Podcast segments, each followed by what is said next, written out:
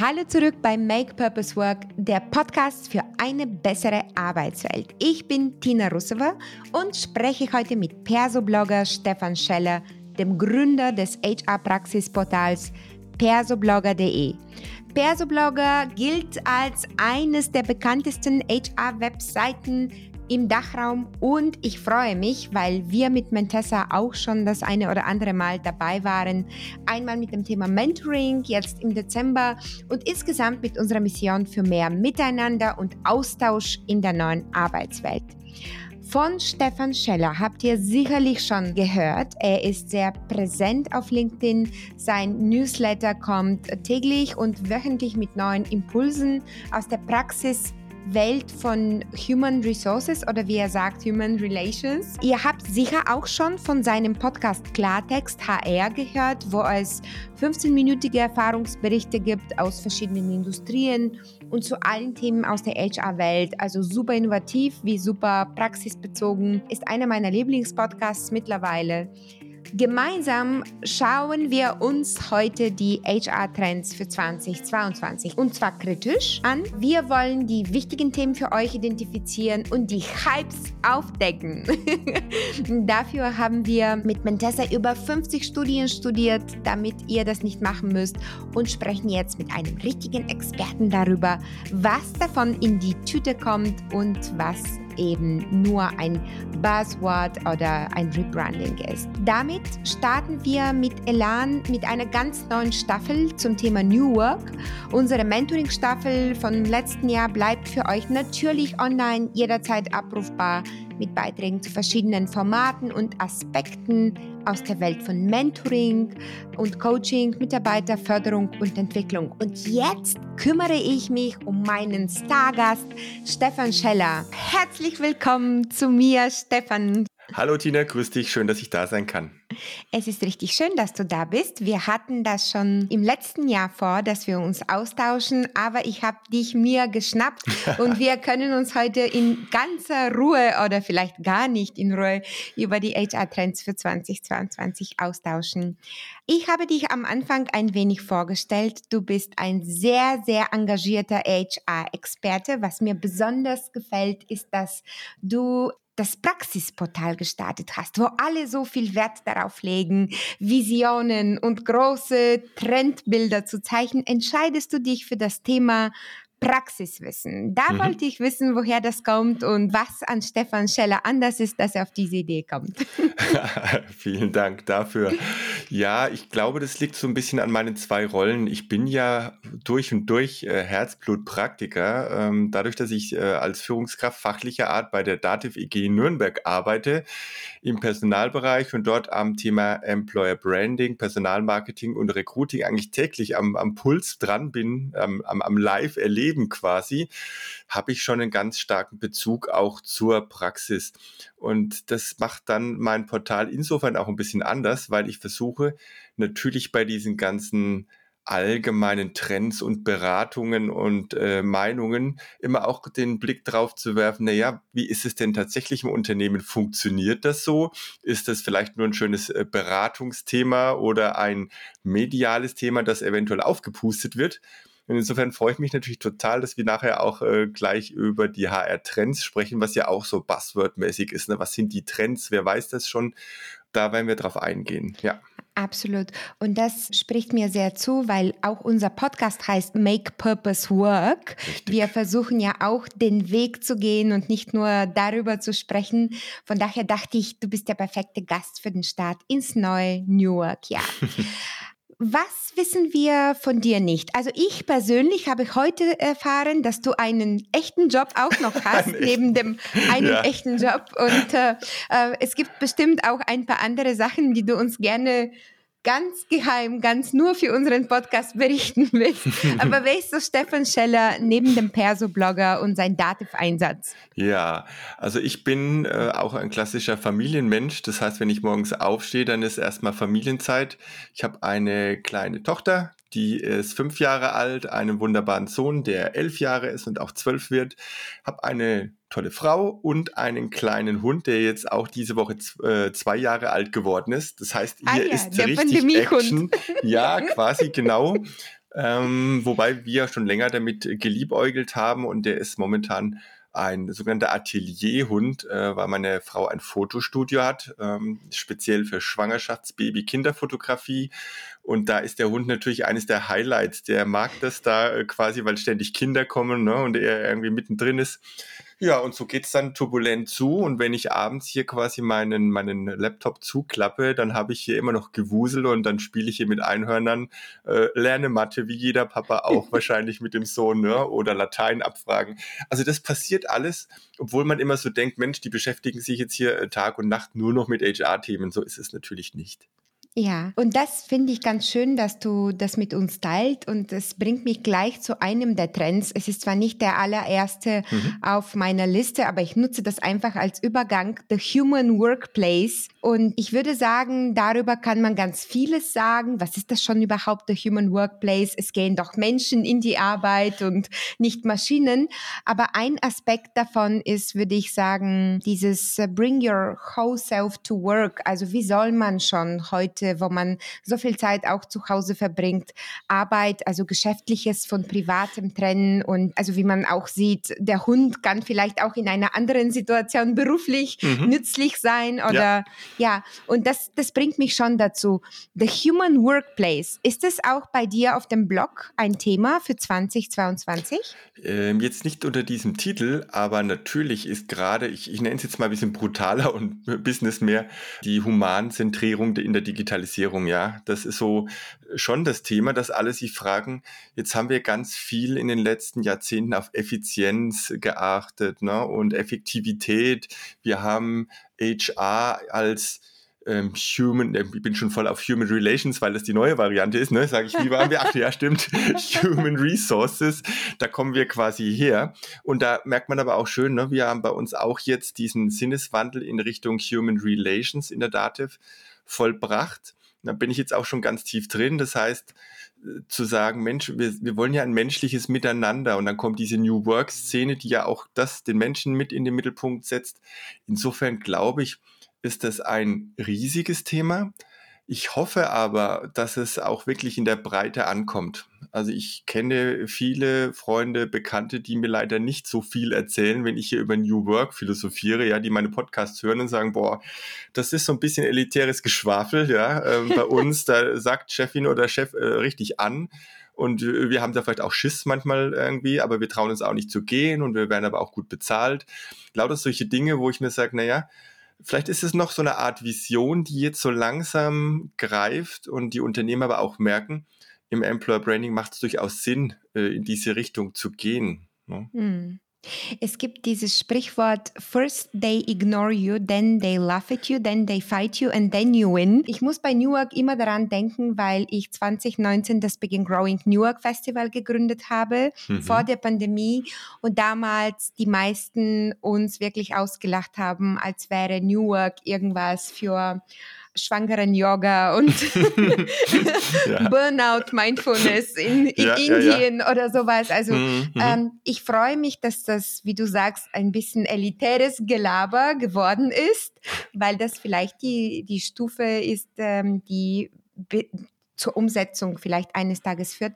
Ich bin aber völlig deiner Meinung. Wir sprechen ganz viel darüber. Es ist ein, ich weiß nicht, ob es ein Trend ist für 2022, aber seit drei Jahren ist es mhm. ein kontinuierliches Thema auch auf LinkedIn, wo wir uns kennengelernt haben. Aber wenn man in der Praxis hinter den Kulissen schaut, sieht man doch, dass People First kommen, aber nachdem Business First gekommen ist. Mhm. Das ist so ein bisschen die Diskrepanz. Genau, also das sagt man ja auch oft, ne? People first, business second. Da zucke ich immer etwas zusammen und sage, ich verstehe, was man ausdrücken will, nach dem Motto, wir müssen jetzt endlich mal wieder mehr auf die Menschen achten. Ich mhm. glaube aber, dass man es nicht komplett drehen kann. Das ist wieder so eine, so eine Gegenbewegung. Ne? Äh, wenn das Business als an zweiter Stelle kommt, dann kann ich mir natürlich auch ganz viel luxusverwöhnte Menschen im Unternehmen einkaufen, die gar keinen Kopf mehr haben für den Kunden, weil sie ihr Müsli auswählen müssen ne? Ähm, und die Art der Milch, die sie drüber kippen. Äh, da gibt es auch schon andere Erfahrungen. Aber generell ist der Trend zu mehr Menschlichkeit am Arbeitsplatz absolut da und auch und absolut unterstützenswert. Hm.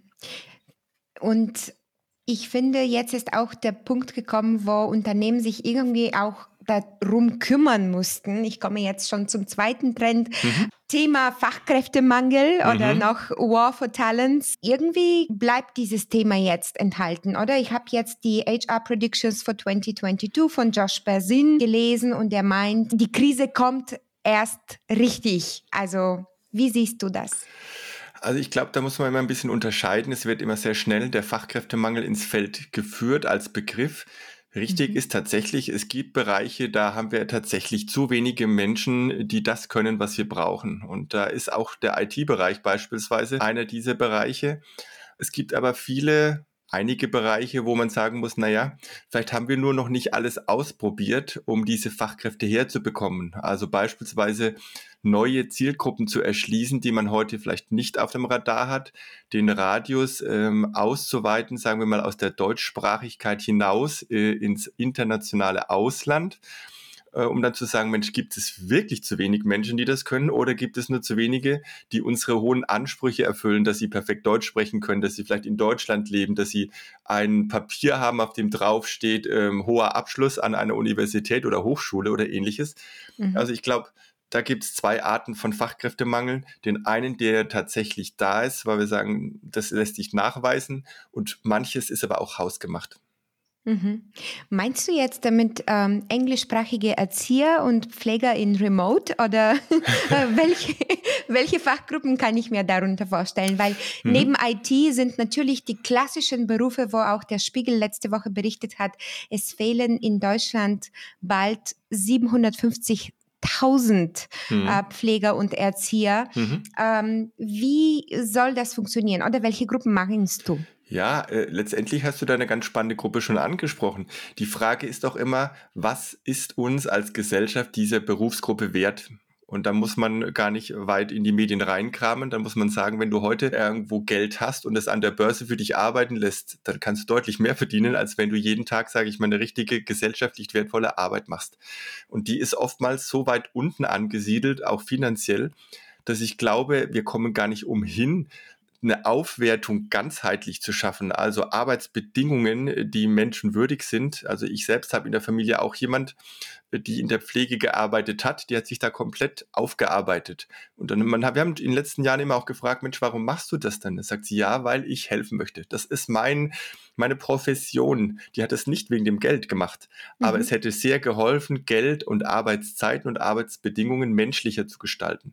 Mhm. wenn man das jetzt mal hinnimmt und sagt, behandeln wir erstmal die, die da sind, so gut, dass sie nicht weggehen aus dem, äh, aus dem Berufsfeld und ziehen dann meinetwegen auch gerne aus dem Ausland, wenn sich hier keiner einer bei uns äh, für diese Themen berufen fühlt. Wenn wir diese Rahmenbedingungen verbessern, dann glaube ich, reden wir nicht mehr über einen Fachkräftemangel in dem Bereich Pflege. Mhm. Das ist auf jeden Fall einer der wichtigen Hebel und wo ich persönlich hoffe, dass sich was tut. Ich habe heute nachgeschaut, aktuell gibt es in Deutschland nach dem Statistischen Bundesamt 705.605 freie Arbeitsstellen. Mhm. Und diese Zahl, die wächst schon wieder. Also die war kurzweilig durch die Pandemie zurückgekommen. Ja, minimal, aber mhm. trotzdem, das nimmt wieder zu. Und die meisten dieser Stellen sind natürlich in den Büros im IT-Bereich, mhm. aber auch vor allem in diesen Berufen, wo mh, hm, einfach ein würde ich sagen, ein veraltetes äh, Weltbild noch äh, gepflegt ja. wird in der Arbeitsorganisation, in mhm. der Arbeitskräfteentwicklung und in der Entlohnung auf jeden Fall. Mhm da hat die Pandemie ja auch so einen eigentlich recht positiven Nebeneffekt gehabt, ne? weil äh, Fachkräftemangel war oftmals auch ein Verteilungsmangel, ein regionales Thema, dass man sagt, Mensch, bei irgendwo sitzen äh, welche, die äh, wollen einen Job haben und mhm. irgendwo anders werden die gesucht, aber sind nicht bereit umzuziehen. Und dadurch, dass wir jetzt plötzlich gelernt haben, dass doch deutlich mehr Remote möglich ist, glaube ich, hat sich da eine, eine Entspannungssituation ergeben, dass man sagt, es macht eigentlich gar keinen Unterschied mehr, ob ich jetzt drei Zimmer weiter sitze und eine Mail schreibe oder ob ich diese Mail einmal um den halben Erdball gehen lasse, beziehungsweise in eine andere Stadt innerhalb von Deutschland. Ich glaube, da, das wirkt schon positiv ein ähm, und könnte dem Fachkräftemangel entgegenwirken. Hm. Eine andere positive Entwicklung in diesem Spiegelartikel, das es letzte Woche dazu gibt, war, dass man jetzt durchaus Gehaltssteigerungen erwartet. Die Unternehmen haben ja auch Schwierigkeiten mit dem Fachkräftemangel. Es mhm. ist nicht so, dass es ein Nice to Have ist, sondern viele spüren das auch im Tagesgeschäft und in der Expansionsarbeit. Von daher wünsche ich mir, dass speziell für die Berufe, die wir genannt haben, dass das auch sich so auswirkt. Was mich dabei immer bestürzt ist, ich ähm, betrachte mich ja noch als junger Mensch. dass ich manche, auch. Die, ich auch. das ist gut. Der Podcast für junge Menschen. Ja, genau. Bis 48. Ähm, genau. Äh, und was mich bestürzt, ist, dass diese Trends doch gar nicht so neu und gar nicht so überraschend sind und dass es die auch schon vor der Pandemie lang gab. Also der Krieg um Talente ist ein Begriff, das es seit äh, dem 1997 gibt, als es in einem McKinsey-Buch genannt wurde. dass über den demografischen Wandel haben wir auch schon in der Schule gelernt und dass man eben die Migration unterstützen muss und dass wir Berufe anders denken müssen. Warum glaubst du jetzt als Praxisexperte, hm. ist es mhm. so schwer, diese Themen ich habe neulich einen Begriff gehört, Anschlussfähigkeit. Mhm. Also mit Anschlussfähigkeit an das Unternehmen äh, heranzukriegen. Also ich, dieser Begriff War for Talent, der kommt genau daher, wie du äh, richtigerweise gesagt hast. Und man muss immer auch überlegen, wer solche Begriffe prägt und warum. Wenn ich das tue und natürlich ein Angstszenario aufbaue, dann schaffe ich eigentlich eine eigene Ökonomie äh, derjenigen, die da quasi Abhilfe schaffen, die unterstützen können, die beraten dazu, die Analysen machen, die Personaldienstleister. Das heißt, da ist ein riesiger Wirtschaftszweig entstanden und alle haben natürlich ein Interesse daran, dass dieser War for Talent weitergeht, ja.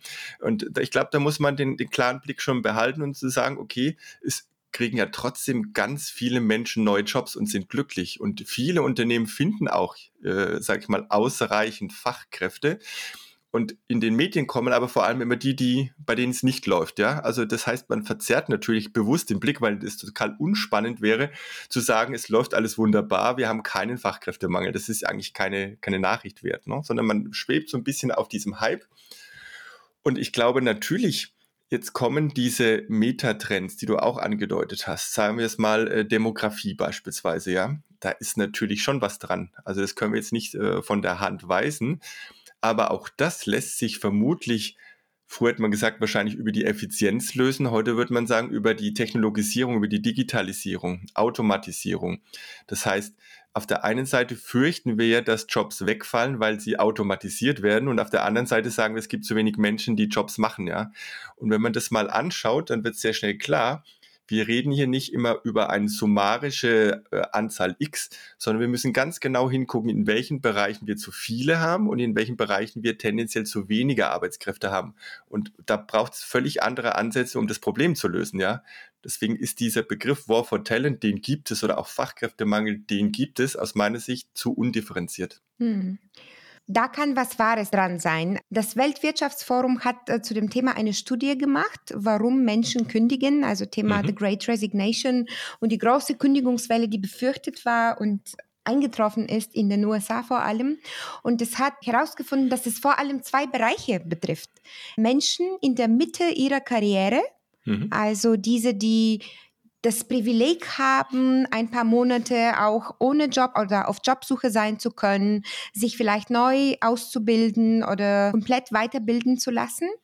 Und die zweite Gruppe war tatsächlich Menschen aus dem Gesundheitssektor, die mhm. einfach unter diesen Bedingungen, unter denen Arbeit stattgefunden hat, die letzten zwei Jahre, das nicht mehr lange machen wollten. Differenzierung würde da auf jeden Fall, glaube ich, helfen, weil dieses Bild zeigt auch, es betrifft nicht jeden gleichermaßen. Und das ist, glaube ich, ähm, ja, das A in VUCA, die Ambivalenz. ja, genau. Na gut, super. Ich überlege, mit welchem Trend wir weitermachen müssten. Und ich würde sagen, ich würde zu dem Thema Skills und Skills Taxonomy oder Skills Development kommen, weil mhm. äh, das an das Thema Fachkräftemangel ganz gut anknüpft. Es ja. geht ja beim Fachkräftemangel nicht nur darum, ob es Menschen gibt, sondern mhm. ob sie auch genügend ausgebildet sind. Wie siehst du das mhm. Buzzword Skills? ja. Ähm, ich habe ja da sehr viel Praxiserfahrung, auch mit Fachbereichen, ne? Äh, wie die mit dem Thema Recruiting umgehen und wer da gesucht wird. Und ich glaube, so auch mit Blick auf den Markt, dass viele immer noch auf dem Trichter sind, die eierlegende Wollmilchsau zu suchen, die die Top-Ausbildung hat, die Top-Sprachkenntnisse, die die beste Berufserfahrung hat und dann noch jung genug ist, um den demografischen Trend entgegenzuwirken, vielleicht sogar noch eine diversity-relevante Zielgruppe, ja, so, und um, da wünscht man sich alles obendrauf. Und jetzt sind wir eigentlich schon wieder beim Thema Fachkräftemangel. Wenn ich dann sage, ich finde niemanden, dann schreie ich Fachkräftemangel. Aber vielleicht hilft es ja auch da mal zu überlegen, welche Skills sind denn Stand heute notwendig? Welche sind vielleicht nice to have? Und wo kann ich möglicherweise auch mal mit 60, 70, 80 Prozent leben? Also vielleicht auch tendenziell sogar Quereinstieg. Und was ist erlernbar im Unternehmen und on the job? Und je mehr diese Denkhaltung, vielleicht auch ja über die Not aus dem Fachkräftemangel, diesem Gefühlten heraus da ist, machen sich die Unternehmen tatsächlich plötzlich Gedanken und sagen, hey, ja, welche Skills brauche ich wirklich? Und dann kommt sofort die Folgefrage, ja, welche habe ich denn schon im Unternehmen? Also welche könnte ich zum Beispiel auch intern im Sinne einer internen Karrieremobilität denn weiterbilden? Und schon haben wir im Prinzip das Thema Taxonomie, äh, nach dem Motto, okay, ich muss die ja irgendwie sichtbar machen, ich muss die gruppieren, ich muss die greifbar machen, ne? irgendwie so eine Aufstellung. Man hat aber auch gelernt, dass die, die, die uralten äh, Skill-Datenbanken aus den 90er Jahren, die man schon mal versucht hatte, irgendwie nicht mehr wirken. Heute sind ganz andere äh, Techniken gefragt. Die Frage ist aber immer die gleichen. Was können wir oder beziehungsweise was können die Menschen im Unternehmen was heißt Skills haben die, welche Kompetenzen haben sie an der Stelle. Und da wird, wie du sagst, tatsächlich gerade massiv dran rumgedoktert, würde ich jetzt schon fast sagen, ja. Mm.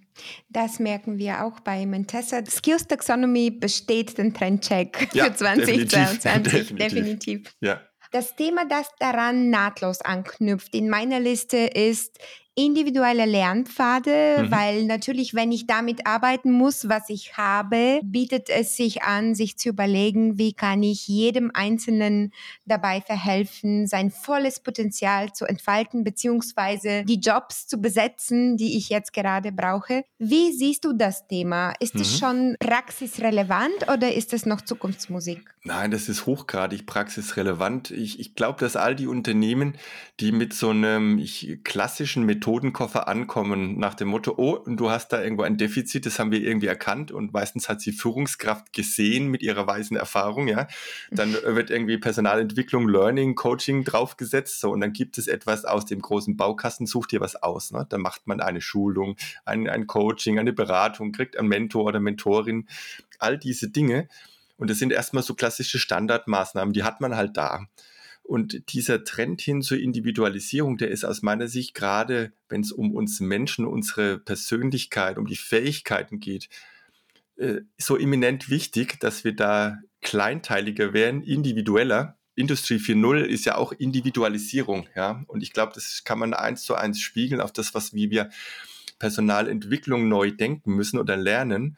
Und plötzlich kommt da dieses ganze Thema selbstorganisiertes Lernen, ja, oder Learning Nuggets, also kleinteiliger, nicht mehr dieses, wie wir das bösartig sagen, Bulimie lernen, ja, also ich gehe quasi mhm. zwei Tage irgendwo hin, stopfe mir alles rein an Wissen und versuche das dann, wenn ich drei Wochen später brauche, wieder irgendwie hochzuwirken, ja, und dann habe ich aber nur noch zehn Prozent irgendwie im Kopf, weil ich es nie gebraucht habe zwischendrin.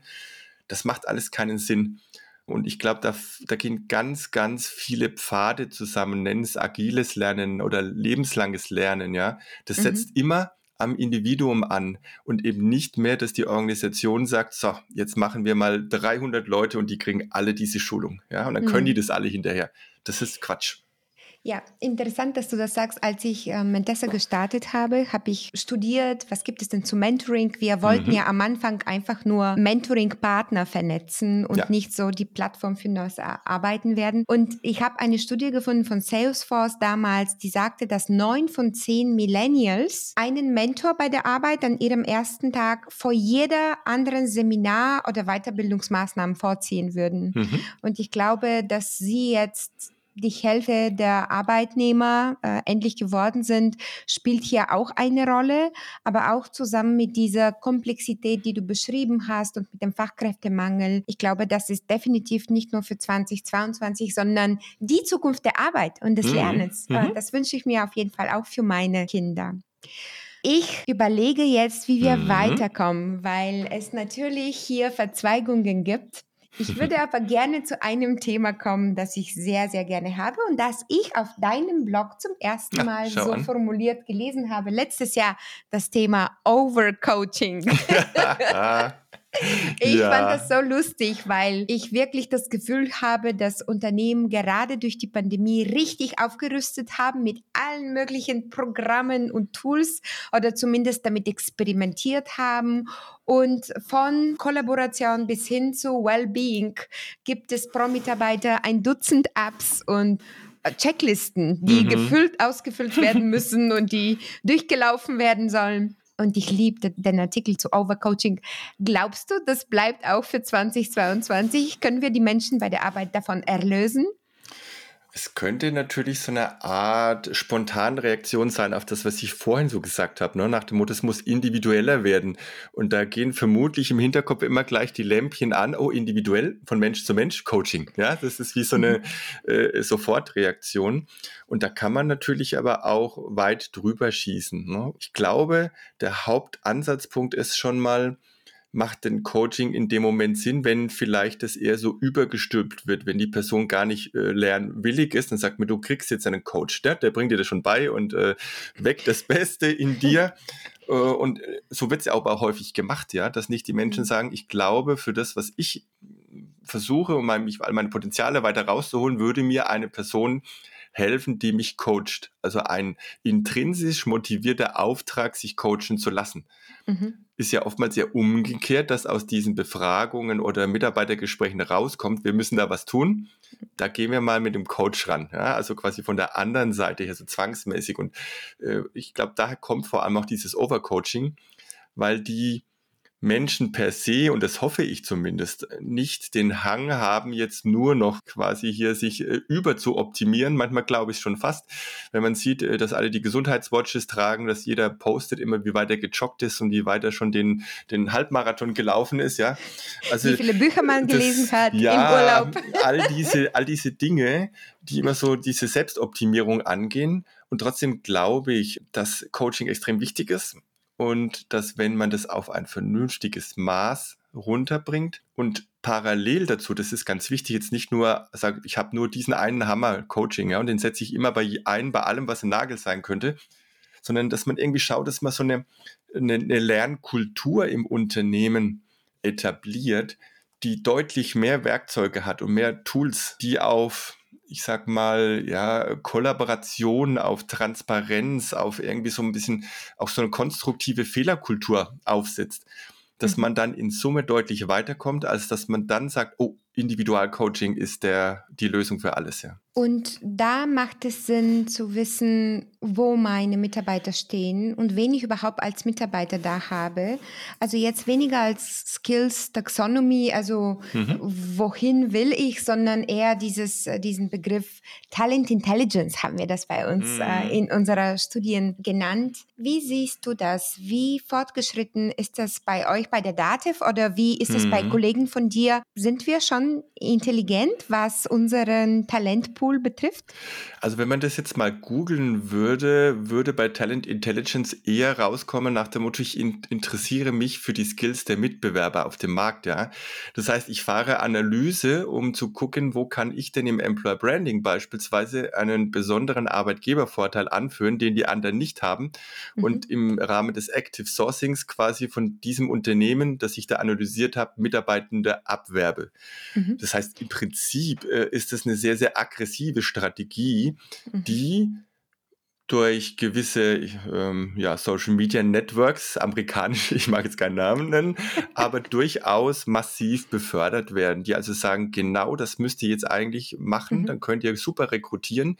Ihr sucht euch quasi Schwachstellen und Unzufriedenheiten bei euren äh, potenziellen Mitbewerbern auf dem Arbeitsmarkt und dann geht ihr über unsere Recruiting-Lösung richtig los. Ja, also das ist für mich das, was Talent äh, Intelligence bedeutet. Mhm.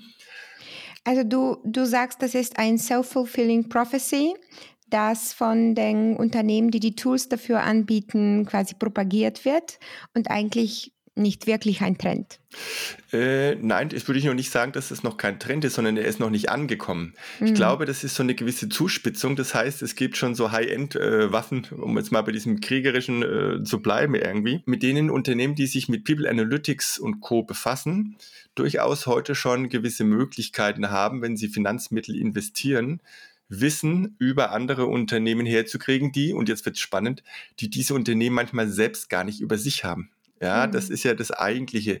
Also wenn ich auch sehe, was dieses äh, Netzwerk, das blaue Karrierenetzwerk, äh, da an Auswertungen anbietet, kein Unternehmen in Deutschland würde sich vermutlich trauen, mit einem Betriebsrat und Co. solche Analysen intern zu erheben. Aber sie wären beispielsweise für den potenziellen Mitbewerber, sind die zugänglich, ja. Und das ist mhm. ähm, schon, ich will nicht sagen, eine gewisse Gefahr, weil Gefahr ist es vor allem dann, wenn ich meine Employer Brand nicht genug Zugkraft hat, also wenn die Mitarbeiterzufriedenheit schlecht ist, dann ist es eine Gefahr. Ansonsten sage ich, na, dann sollen sie halt kommen ja, und äh, versuchen, unsere Mitarbeiter abzuwerben. Die wissen schon, was sie an unserem Unternehmen haben. Dann mhm. kann ich mich eher zurücklehnen. Und jetzt äh, schwanke ich, ob wir über New Pay als Trend sprechen sollen oder mhm. über Employee Experience, mhm. weil beides doch so zusammenhängt. Was glaubst du denn? Was mhm. macht Mitarbeiter unzufrieden? Wenn wir schon bei diesem Thema sind, machen wir vielleicht eine Atempause. Aus deiner Erfahrung, äh, ja. hast du vielleicht auch ein Beispiel mit uns zu teilen? Also ich glaube, man kann natürlich immer da sagen, was glaubst du, aber ich bin jetzt äh, auch nicht äh, allwissend. Ich kenne aber eine ganze Reihe von Studien zumindest. Ne? Und da ist tatsächlich extrem viel dran, was das Thema Arbeitsbedingungen und Führung angeht. Ich sehe das äh, insbesondere beim Blick auf Arbeitgeberbewertungsplattformen wie Kununu. Die Hauptkampfpunkte sozusagen, egal wo man hinblickt, sind meistens Führung, Kommunikation, ja, und manchmal natürlich auch äh, allgemeine Arbeitsbedingungen. Aber mhm. das äh, geht ganz, ganz stark in diese Richtung. Und das Spannende ist ja, dass man in den seltensten Fällen das eine Frage der Vergütung ist. Ja, das äh, würde den Rückschluss bedeuten, wenn du die Menschen gut behandelst, sie weiterbildest, äh, ihnen ein menschengerechtes äh, Umfeld anbietest, in dem sie auch persönlich wachsen können, dann ist es erstmal sekundär wichtig, es ist nicht unwichtig, aber sekundär wichtig, ob du jetzt am oberen Ende der Gehaltsskala bist oder vielleicht nur in der Mitte oder im unteren Drittel. Mhm. Und doch spricht man heute sehr viel auch über Gehalt. Also mhm. es geht ja eher um die Themen Gender Pay Gap und äh, vielleicht transparente Gehälter ja. äh, mit diesem Hintergrund. Ist das ein Trend für 2022? Ich glaube, das ist so ein gesellschaftlicher Trend, ne? dass wir uns ganz viel Gedanken machen über Menschen, die anders sind als wir selbst. Das ist mhm. das, diese allgemeine Diversity-Thema, da kommt ja Inclusion äh, und Co. noch mit dazu.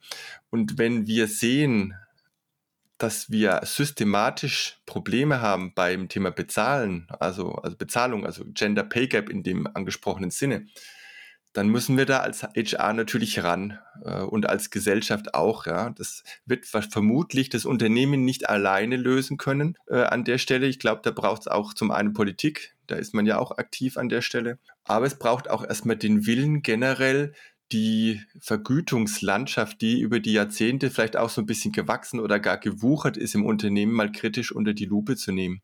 Und das wird ja unter diesem Begriff New Pay jetzt auch ja, bearbeitet, sich Gedanken zu machen, wie entlohnen wir heute? Was ist die Basis? Äh, wie systematisch ist das? Wie transparent kann ich das machen? Und eins weiter gedacht vielleicht noch, äh, was gibt es denn möglicherweise für Alternativen zu einer, sage ich mal, monetären äh, Bezahlung ne, im klassischen Sinne? Mhm. Stichwort Employee Experience. Mhm. Ähm, welche Bausteine würdest du dazu hier noch zählen? Also Employee Experience ist jetzt zum einen mal äh, sehr großes Wort. Da kannst du theoretisch ganz viel reinnehmen.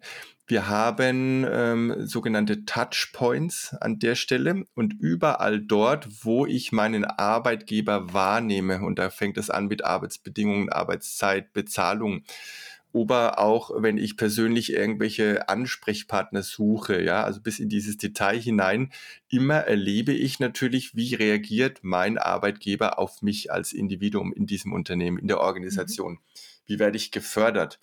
Und Unternehmen haben gemerkt, dass jetzt, und auch da glaube ich, der Fachkräftemangel hat wieder sein Adis getan. Die haben gesagt, bevor wir keine Menschen gewinnen können in der Rekrutierung, versuchen wir doch wenigstens die Menschen zu halten, die da sind.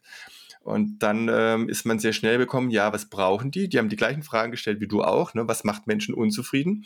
Und dann wurden diese Punkte identifiziert und dann hat man gesagt, so, und wenn die jetzt aber eine positive Experience hätten, ne? ähnlich wie eine Customer Experience, daher kommt es ja auch so ein bisschen, wir kennen im Recruiting die Candidate Experience, also wie nehmen Menschen, die im Recruiting-Prozess sind, diesen wahr, den hat man jetzt übertragen und hat diesen Employee Experience Begriff in den letzten Jahren massiv, sage ich mal, auch medial äh, gepusht. Mhm. Ich finde es schon ganz gut, dass das in das Gedächtnis äh, rückt, dass man über das Thema spricht und wenn man einen Begriff hat, dann kann man auch leichter darüber sprechen. Ich glaube aber nicht, oder hoffe nicht, dass Unternehmen erst jetzt mal anfangen, äh, sich über Employee Experience und das, was dahinter liegt, Gedanken zu machen. Eine gute HR-Abteilung hätte das oder muss das eigentlich seit jeher tun, ne? sagen, was brauchen denn die Mitarbeitenden? Vielleicht mhm. haben sie nicht die richtigen Antworten gefunden, aber den Gedanken, eine positive Employee Experience äh, zu bieten, den haben sie hoffentlich schon gehabt. Mhm. Also spätestens jetzt soll das damit Mainstream gehen, äh, kein neues Konzept. Ich glaube auch daher kommt Human Relations bei euch, also mhm. Customer Experience und dann Customer Relationship Management. Ich bin gespannt, was die nächste Evolutionsstufe ja. von diesem Thema ist. Vielleicht die Metaverse. Und das ist so einer der Trends, wo ich weiß, du stehst äh, kritisch gegenüber, aber äh, seit sich Facebook letztes Jahr zum Meta umbenannt hat, hat man sehr viel über das Thema Thema geschrieben und manche Beratungsunternehmen meinten, das ist das Thema schlechthin für kommendes Jahr. Mhm. Wie siehst du das? Also für kommendes Jahr kann ich mir noch nicht vorstellen. Vielleicht, dass jetzt alle drüber reden. Ja, ähm, es war diese Woche, glaube ich, auch in den Medien, dass Apple sich dem äh, Metaverse erstmal verweigert. Also die haben da einen anderen Ansatz gefunden. Ich glaube schon, dass wir mittel- und langfristig diesem Thema alles, was digitalisiert werden kann, wird digitalisiert werden, dass man da äh, viele Schritte noch weitergehen wird. Und je besser und stärker auch KI-Lösungen werden, äh, da stehen wir aus meiner Sicht am Anfang, umso wahrscheinlicher ist es, dass es zumindest parallel eine Art Metaverse geben wird. Ich persönlich habe aber, wenn ich so diese Endausbaustufe, ne, wir leben alle in dieser digitalen Welt und Menschen, die sozusagen hier im normalen Leben irgendwie aus dem Raster fallen, die können dort alles sein und die leben nur noch in dieser digitalen Welt, dann hat es für mich trotzdem, so wie es heute verkauft wird, so ein bisschen was von Science Fiction und einer eher beängstigten Science Fiction, weil wir ja trotz allem hier in einer echten Welt leben. Ne? Wenn ich hier mal zum Fenster rausschaue und ich sage, ich habe jetzt demnächst nur noch nur noch äh, virtuelle Bäume, nur, nur weil ich die quasi, weil ich dort keinen keine, ähm, Klimawandel spüre, sozusagen, und in einer heilen Welt lebe und mache dann da mein Business. Ich weiß nicht, ja. Ich mag nicht sagen, dass es nichts werden wird mit dem Metaverse. Ich glaube aber, dass die Gesellschaft da sich eher langsamer rantastet, vor allem in Deutschland, als wir glauben. Ob das jetzt wirtschaftlich gut ist, dass die deutschen Unternehmen vielleicht auch wieder sagen, wir verschlafen den nächsten Trend, ja, das kann man natürlich auch sagen ich bin gespannt, äh, wie wir uns dem Thema nähern, aber ich glaube, die Trends 2022 sind vielleicht erstmal, kriegen wir mal die normale Remote-Arbeit richtig geregelt, ja, und äh, stabile Internetverbindungen und äh, schaffen wir es mal, was zu präsentieren und gleichzeitig ein Bild einzublenden, äh, dass wir uns alles sehen können. Da haben wir noch ganz schön viel Basisarbeit, bevor wir dann in so ein High-End reinkommen. Mhm. Ich als ehemalige Informatikerin sehe das ein bisschen weniger kritisch. Mhm. Für mich kann man die Metaverse einfach mit Cyberspace ersetzen. Also ob dieser Cyberspace wie früher das Internet mit Text stattfindet und vorwiegend Chat ist mhm. oder heute eben mit Video und multimedialer und Animationen äh, und morgen schon mit einer virtuellen Realität. Das ist für mich ja DVD, Internet und äh, irgendwas äh, nächstes. Mhm. Und nichtsdestotrotz finde ich, es ist was dran an dem, was du sagst. Es ist zu früh dafür und vor allem bin ich auch ein bisschen skeptisch, weil wir in den letzten zwei Jahren ein ganz großes Experiment gemacht haben, und zwar, wie geht es uns mit ganz viel digitalem äh, Beileben? Ja. Und äh, es ging uns gar nicht gut. Also mhm. wir haben festgestellt, Zombification ja. und Overzooming und nicht nur das, sondern eine der größten Herausforderungen, womit Unternehmen an uns herankommen, ist, fehlende Verbindung zueinander. Ja. Und äh, es scheint mir, dass wir Menschen, vielleicht auch glücklicherweise, ganz gerne mit echten Menschen connecten mhm. und in mhm. echten Umgebungen uns befinden. Von daher bin ich auch ein bisschen kritisch. Ich komme aber so auch zu meinem vorletzten Trend. Ich habe es irgendwo gelesen, Bye Bye Diversity, Welcome Belonging. Ich weiß nicht, ob das jetzt ein Rebranding ist, mhm. aber ich, mhm. ich habe das Gefühl, dass nach den großen medialen Berichten über Black Lives Matter mhm. und die anderen Minderheitsbewegungen weltweit das Thema Diversity was das betrifft, äh, Vielfalt kulturellen Hintergrunds in der Arbeit angekommen ist und man jetzt gerade versucht, quasi das Thema Belonging, also wie wir alle mit unserem Unterschiedlichsein irgendwie doch dazu gehören können. Mhm. Wie siehst du das? Ist das auch zu weit weg in der Zukunft? Also ich glaube, das ist auch so eine, eine Evolutionsstufe. Ne? Also wir, wir hatten vielleicht, bevor wir über Diversity so als Wort, heute kann ja fast jeder jemand da was mit anfangen. Wenn man mal zehn Jahre zurückgeht, wäre es vermutlich völlig anders gewesen. Was ist Diversität oder Diversity? Heute ist es, sage ich mal, fast schon ein Mainstream-Thema und es ist gut, weil wir uns äh, in dem Moment erstmal darüber Gedanken machen, was anders sein bedeutet immer konnotiert mit einem, es ist okay so und es ist auch gut so. Ja, nicht einem, ich habe wenig Wissen über den anderen, also lehne ich ihn ab. Das ist ja so das Urmenschliche, sondern wir versuchen das vielleicht auch mit dem Kopf dann noch weiter äh, nach innen zu bringen, dass wir emotional erstmal gar nicht in Kategorien denken. Und Diversity hat erstmal viele Dimensionen aufgemacht und hat diese Unterschiedlichkeit betont und hat gesagt, schaut her, das ist Unterschiedlichkeit und das ist gut so. Und wir reden ja auch oft darüber, lass uns so Teams divers besetzen. Das heißt, wir gucken auf die Unterschiedlichkeit. Und irgendwo ist das aber nur ein Zwischenschritt, weil das Hauptziel kann ja nicht so sein, äh, so diese Unterschiedlichkeit irgendwie so zu betonen und vielleicht noch im Team zu wollen, mhm. sondern dieses We are one. Also eigentlich wieder zurück zu dem Unternehmenskulturthema, aber diesmal im positiven Sinne mit dem Diversity dazu gedacht, sprich, und dann kommt dieses Thema Inclusion. Also wir sind alle ein Teil. Wir haben nicht sozusagen, bestehen nicht aus vielen Teilen, die sehr divers sind, sondern alle sind eins und alle ist es dieses Belonging. Alle gehören irgendwie dazu. Das sehe ich als normale Weiterentwicklung es ist aus meiner Sicht auch gut, dass es jetzt schon kommt, dass wir nicht zu lange in diese Diversity-Diskussionen stecken bleiben, weil sich da eine ganze Menge Gegenbewegung natürlich auch aufgebaut hat. Ne? Also Diversity kommt oftmals auch, geht einher mit dem Thema Gender Diversity, Gendern. Und wenn wir allein mal darauf äh, blicken, was da, sage ich mal, aufgekommen ist an, an Staub und an Gegenbewertung, äh, Bewertung, ist, glaube ich, die Zeit jetzt reif, auch drüber nachzudenken, wie fangen wir das denn alles wieder ein und mhm. sagen, hey, vergesst das mal. Äh, Belonging ist wichtig. Ne? Wir sitzen alle in einem Boot, wir haben nur eine Welt zusammen. Wir wollen eigentlich alle, dass es uns gut geht, dass wir friedlich sind, dass unsere Kinder äh, eine, ein tolles Leben haben. Das wollen wir eigentlich alle. Ja? Mhm. Und äh, dass man das wieder irgendwie so ein bisschen betont, finde ich gut. Hängt sicher auch mit der gesamtgesellschaftlichen Situation zusammen, also politisch und wirtschaftlich, die Trennung, die überall irgendwie zu spüren ist. Ich fände so eine Evolutionsstufe, ja. wie du sagst, eine richtig positive Entwicklung. Absolut. Und ich hoffe, dass es nicht nur ein Trend ist, sondern dass wir uns im Dezember 2022 darüber austauschen und mhm. darüber lachen, wie gut sich das Thema entwickelt hat. Mhm. Ich komme auch zum letzten Punkt. Es hängt irgendwie auch damit ähm, miteinander zusammen. Also Nachhaltigkeit als Priorität für die HR-Abteilung. Für viele ist Nachhaltigkeit doch nur Umwelt und Grün. Aber wenn man in den Sustainable Development Goals schaut, ist Inclusion zum Beispiel und hm. faire Bedingungen ja. und faire Chancen auf jeden Fall einige der Themen in diesen Zielsetzungen.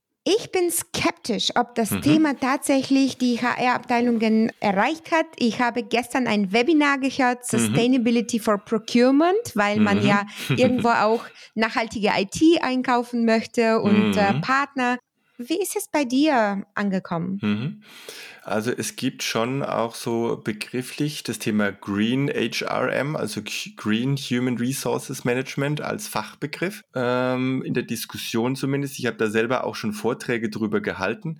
Es ist aber oftmals, wie du sagst, jetzt so über die Klimakrise ganz stark der ökologische Aspekt. Dabei haben wir den ökonomische Nachhaltigkeit und aber auch die soziale Nachhaltigkeit als weitere wichtige Dimensionen drin. Und gerade was das Thema soziale Nachhaltigkeit angeht, da haben wir jetzt genau wieder, wie du sagst, Inclusion und Co. Da sind wir vermutlich noch nicht so weit wie bei dem typischen, naja, was tue ich denn, um CO2-neutral zu werden? Das wird ja auch vom Gesetzgeber so ein bisschen getriggert, das wird von der Politik aufgenommen. Und auch da, glaube ich, hilft es genau hinzuschauen. Also aus meiner Sicht kann es nicht sein, dass wir über so, ich nenne es jetzt mal bewusst Zertifikate, ne, mich, dass man sich freikaufen kann, weil irgendwo in der Welt vielleicht ein Baum gepflanzt wird oder äh, man irgendeinen Brunnen gräbt. So, und deswegen dürfen, dürfen wir hier tun, was wir wollen das darf nicht unsere Haltung sein. Also das, das ist Greenwashing pur, sondern wir müssen uns tatsächlich interessieren dafür, wie kann ich denn wirklich einsparen und nicht kompensieren. Ich glaube, dann äh, sind wir auf der richtigen Spur und dann wird aus diesem Trend auch etwas generisches oder auch was wirklich äh, kraftvolles. Hm. Wow, das nehme ich jetzt als Schlusswort unangekündigt, aber so schön war es.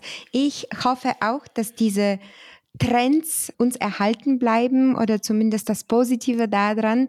Ich bedanke mich bei dir, Steffen. Es war super angenehm, mit dir darüber zu sprechen. Lass uns im Dezember nochmal zurückschauen und oh, sehen, gerne. was war. Ja, super, so machen wir es. Danke, Tina. Das waren die HR-Trends für 2022 zusammen mit Stefan Scheller, dem bunten Hund im HR, wie er sich selbst bezeichnet. Ich habe es erst heute erfahren, aber der liebe Mann hat neben seiner wahnsinnig wichtigen Arbeit beim Perso-Blogger auch einen Vollzeitjob bei Dativ. Da kann ich nur sagen, Hut ab, Stefan. Wer mehr über Stefan und den Perso-Blogger erfahren möchte, geht am liebsten auf persoblogger.de und schaut sich mehr Infos zu seiner Karriere, seine Themen an. Ich verabschiede mich jetzt bis nächste Woche und wünsche euch ein hoffentlich wahnsinnig gesundes, weniger bekümmertes und aufschwungreiches neues Jahr voller Trends und Buzzwords und natürlich auch ganz besonnen, weil Make Purpose Work geht nur Schritt für Schritt. Wir sind für euch da und freuen uns auf alles, was kommt. Bis dann!